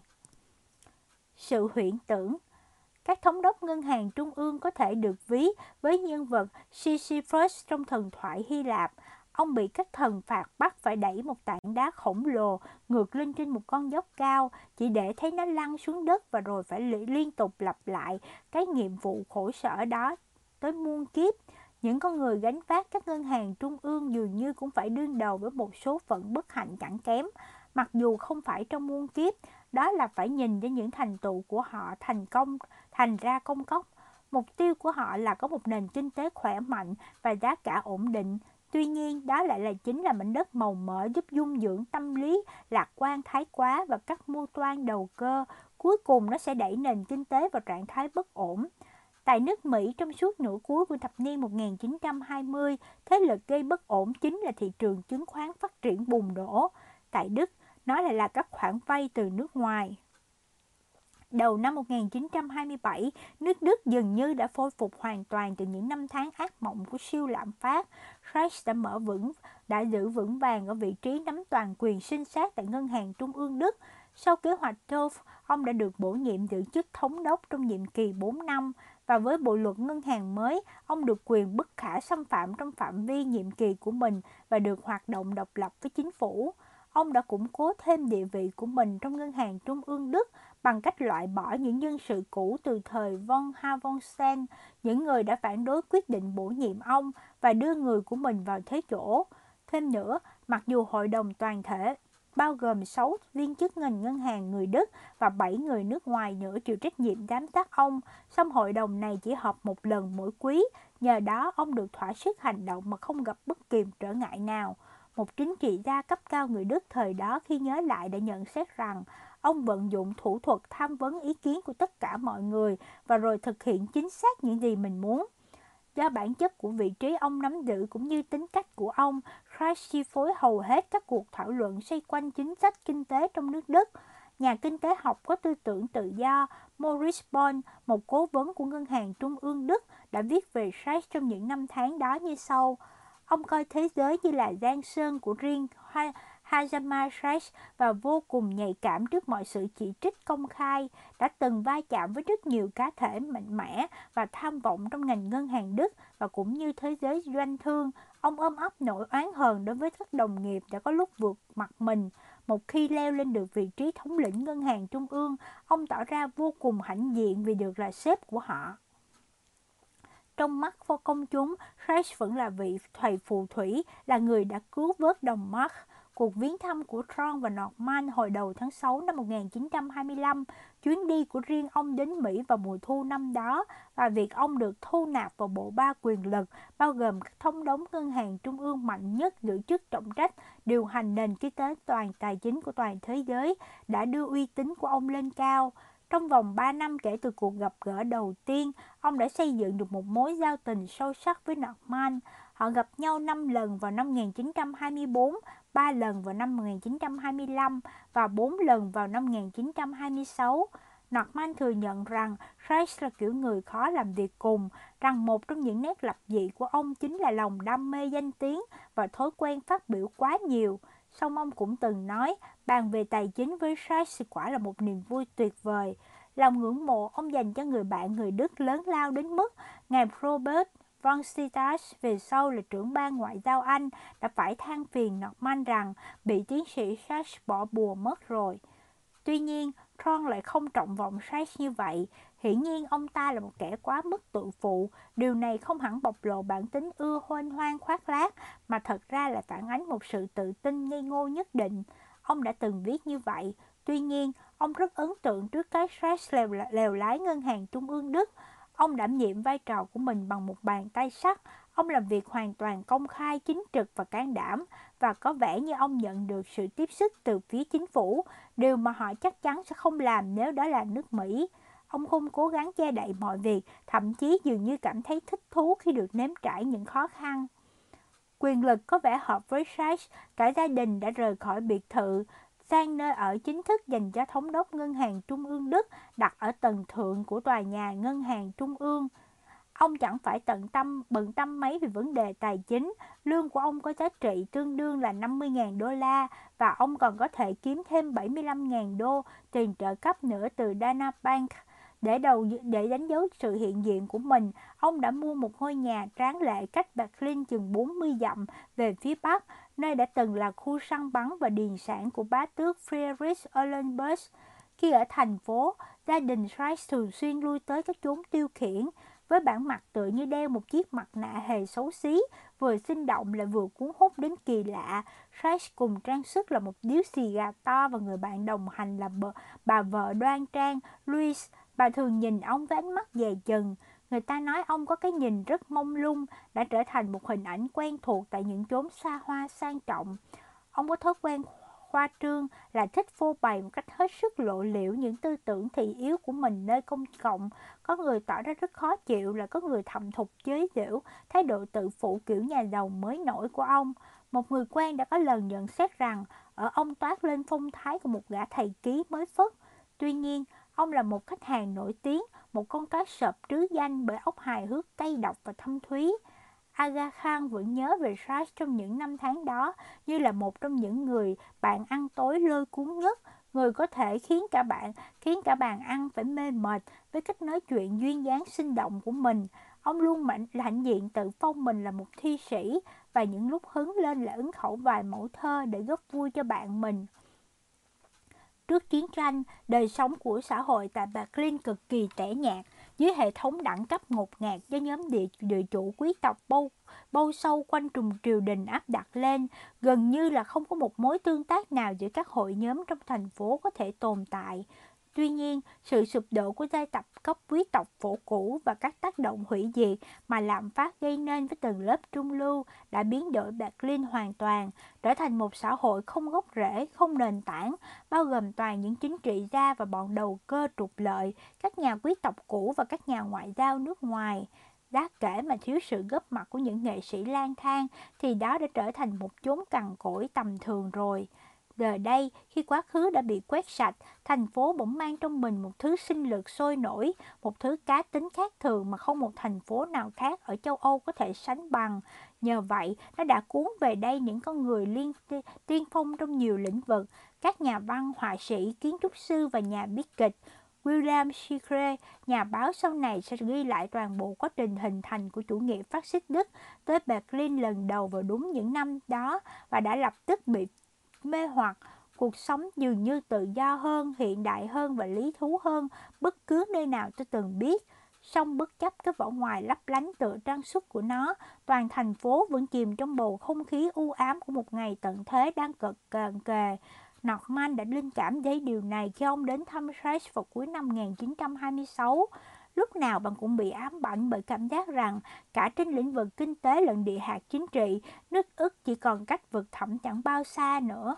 Sau thất bại của vụ đảo chính nhà hàng bia, đa phần mọi người đều mang Hitler ra làm trò cười. Tuy nhiên, vẫn còn những dòng chảy ngầm mang theo điềm gỡ về một cơn biến loạn sắp tới ngày 11 tháng 3 năm 1927, một toán quân xung kích gồm 600 binh lính nằm dưới quyền chỉ huy của đảng quốc xã thuộc sư đoàn Bảo Táp đã đánh chết một người nhóm người cộng sản ở phía đông Berlin rồi hành quân vào trung tâm thành phố và tấn công bất cứ người nào trên đường trong giống người Do Thái. Chính quyền thành phố phản ứng bằng cách cấm tất cả mọi hoạt động của đảng quốc xã tại Berlin trong một năm.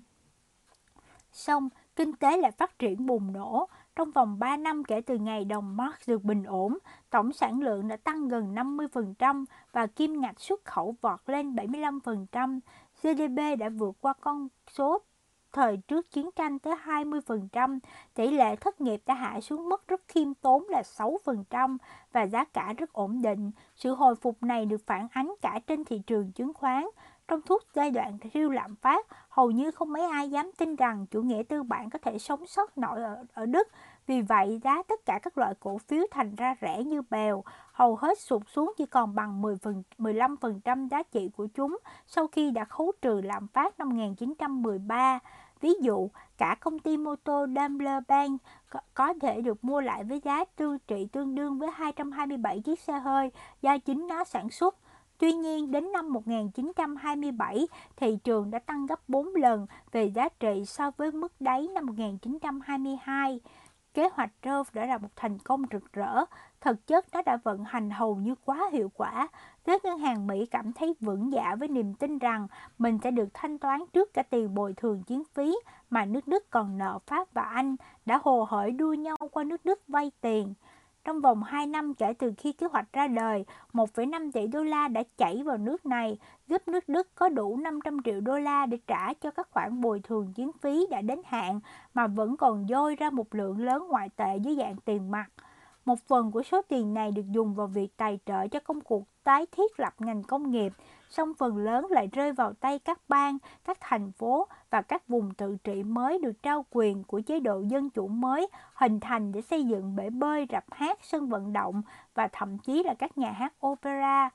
Tâm lý sốt sắng của giới ngân hàng nước ngoài muốn mang kho tiền của mình đi phục vụ hoạt động cho vay đã dẫn đến vô số khoản đầu tư rất thiếu thận trọng và gây lãng phí vô cùng. Chẳng hạn, một thị trấn nhỏ ở Bavaria đã quyết định chỉ vay 125.000 đô la, xong lại bị các ngân hàng đầu tư thuyết phục để tăng con số này lên tới 3 triệu đô la. Khi ngoại tệ ồ ạt đổ vào một số lượng lớn như vậy, kim ngạch xuất khẩu cũng phình lên nhanh chóng và áp lực đặt lên chính phủ nhằm nới lỏng chính sách cần kiệm của năm 1924 và 1925 trở thành bất khả kháng. Đến năm 1926, chính bản thân chính phủ Đức đã lại bị sa thải, lại xa vào tình trạng thâm thụt. Tuy nhiên, mức thâm thụt này vẫn còn rất khiêm tốn, chỉ là 200 triệu đô la hoặc tương đương chưa tới 1,5% GDP nếu đem xem so với những con số khổng lồ vào giai đoạn siêu lạm phát và lại được tài trợ bởi lượng tiền mặt dồi dào từ nước ngoài, do đó đã không dẫn đến lạm phát. Xét trên mọi phương diện, Reich với tư cách là một trong những kiến trúc sư của phép màu kinh tế đích thực này lẽ ra là phải là một người rất hạnh phúc. Thay vào đó, ông vẫn không nguôi bị ám ảnh bởi vấn đề về bồi thường chiến phí. Ngay khi kế hoạch Dove mới hình thành, ông cũng chưa bao giờ hoàn toàn bị thuyết phục rằng nước Đức có thể hoặc thậm chí nên thanh toán số tiền đã được vạch ra. Tuy nhiên, ông đành miễn cưỡng ủng hộ kế hoạch này cùng các khoản vay nước ngoài đi liền với nó. Ông đã hy vọng rằng khi những nguồn tín dụng xuất phát từ Mỹ đưa vào Đức lớn dần lên và bắt đầu đối địch lại các khoản tiền bồi thường chiến phí với tư cách là món, nợ, món nợ đặt lên ngoại hối của Đức, nó sẽ tạo thành một nhóm vận động hành lang đầy uy quyền, gồm toàn giới chức ngân hàng nước Mỹ, những người sẽ cùng chia sẻ lợi ích với giới cầm quyền của nước Đức trong công cuộc vận động hầm hồng giảm bớt các khoản thanh toán trong lương tương lai cho các nước đồng minh.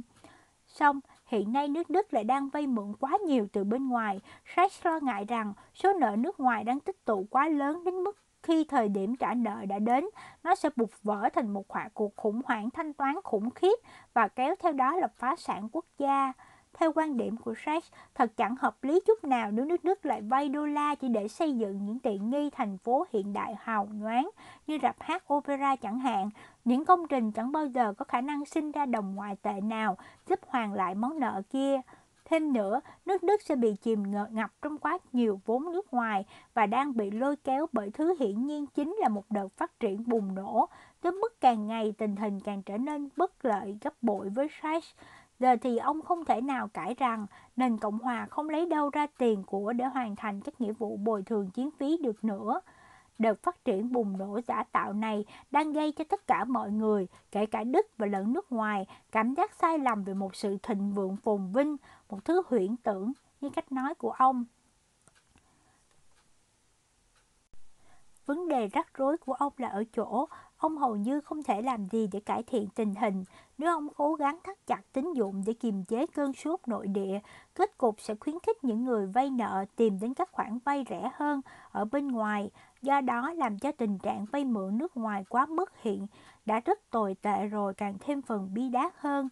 Ông không phải là một tiếp người chỉ biết ngồi đó vò đầu bứt tai khi lâm vào tình cảnh tuyến thoái lưỡng nan. Xét trên nhiều khía cạnh, đối với một người có tiếng là một kẻ cơ hội giỏi tính toán, tính cách của ông lại quá ư bốc đồng. Thứ năm, ngày 12 tháng 5 năm 1927, ông quyết định hành động. Ngân hàng Trung ương Đức ra lệnh cho tất cả các ngân hàng tại Đức phải lập tức cắt giảm 25% các khoản vay cho hoạt động mua bán cổ phiếu. Ngày tiếp theo, được giới báo giới Berlin đặt là ngày thứ Sáu đen tối, giá cổ phiếu sụt xuống hơn 10%. Trong 6 tháng tiếp đó, nó còn trượt xuống thêm 20% nữa. Bằng cách tấn công vào các nhóm nhà đầu cơ chứng khoán, Reich hy vọng rằng mình có thể phá vỡ tâm lý tự tin thái quá, hiện ngự trị khắp nơi và kiềm chế dòng tiền nước ngoài đang chảy vào Đức. Hóa ra, đây lại là một tính toán sai lầm nghiêm trọng. Mặc dù cổ phiếu đã tăng giá rất nhiều trong 5 năm vừa qua, song đợt tăng giá này là phản ánh quá trình hồi phục từ bờ vực thảm họa.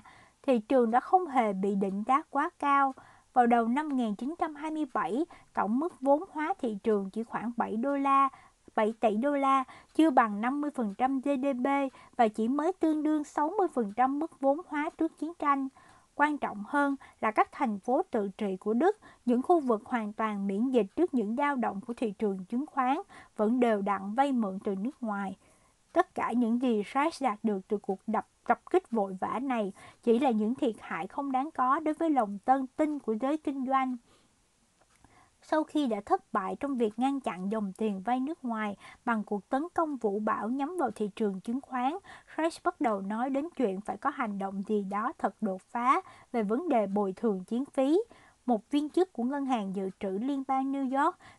Piaget khi ghé qua Berlin vào tháng 7 năm 1927 đã nhận xét rằng Reich không hề mong muốn tình hình lại tại nước Đức tiến triển quá tốt đẹp vì do, do lo sợ rằng nó sẽ góp phần tích cực vào việc thực thi kế hoạch Dove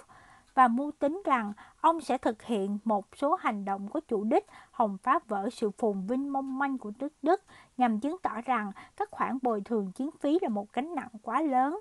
Parker Gilbert, nhân viên toàn quyền người Mỹ, chịu trách nhiệm về vấn đề bồi thường chiến phí, người rất gần gũi với Sachs, quan sát thấy rằng ông đã bắt đầu nỗ lực một cách công khai và tích cực hòng làm thất bại thỏa thuận Dove và mô tả bản tính của ông trong thời kỳ này rất thất thường và cấu kỉnh, thiếu bình tĩnh và hay thay đổi. Không ai biết chắc rằng ông đang suy tính cái gì trong đầu. Berlin đầy rẫy những lời đồn đại phỏng đoán rằng có lẽ ông đang cố ý mưu toan một cuộc khủng hoảng mới đó là điểm khởi đầu của thứ mà một nhà sử học đã mô tả là giai đoạn thoái hóa của Reich trên con đường trở thành vô trách nhiệm và không thể đoán định nổi. Xu hướng xa vào những hành vi cực đoan và được chăng hay chớ dường như là một mánh khóe có chủ đích hẳn hoi để khiến các bạn hữu lẫn kẻ thù phải hoang mang sắp phấp phỏng.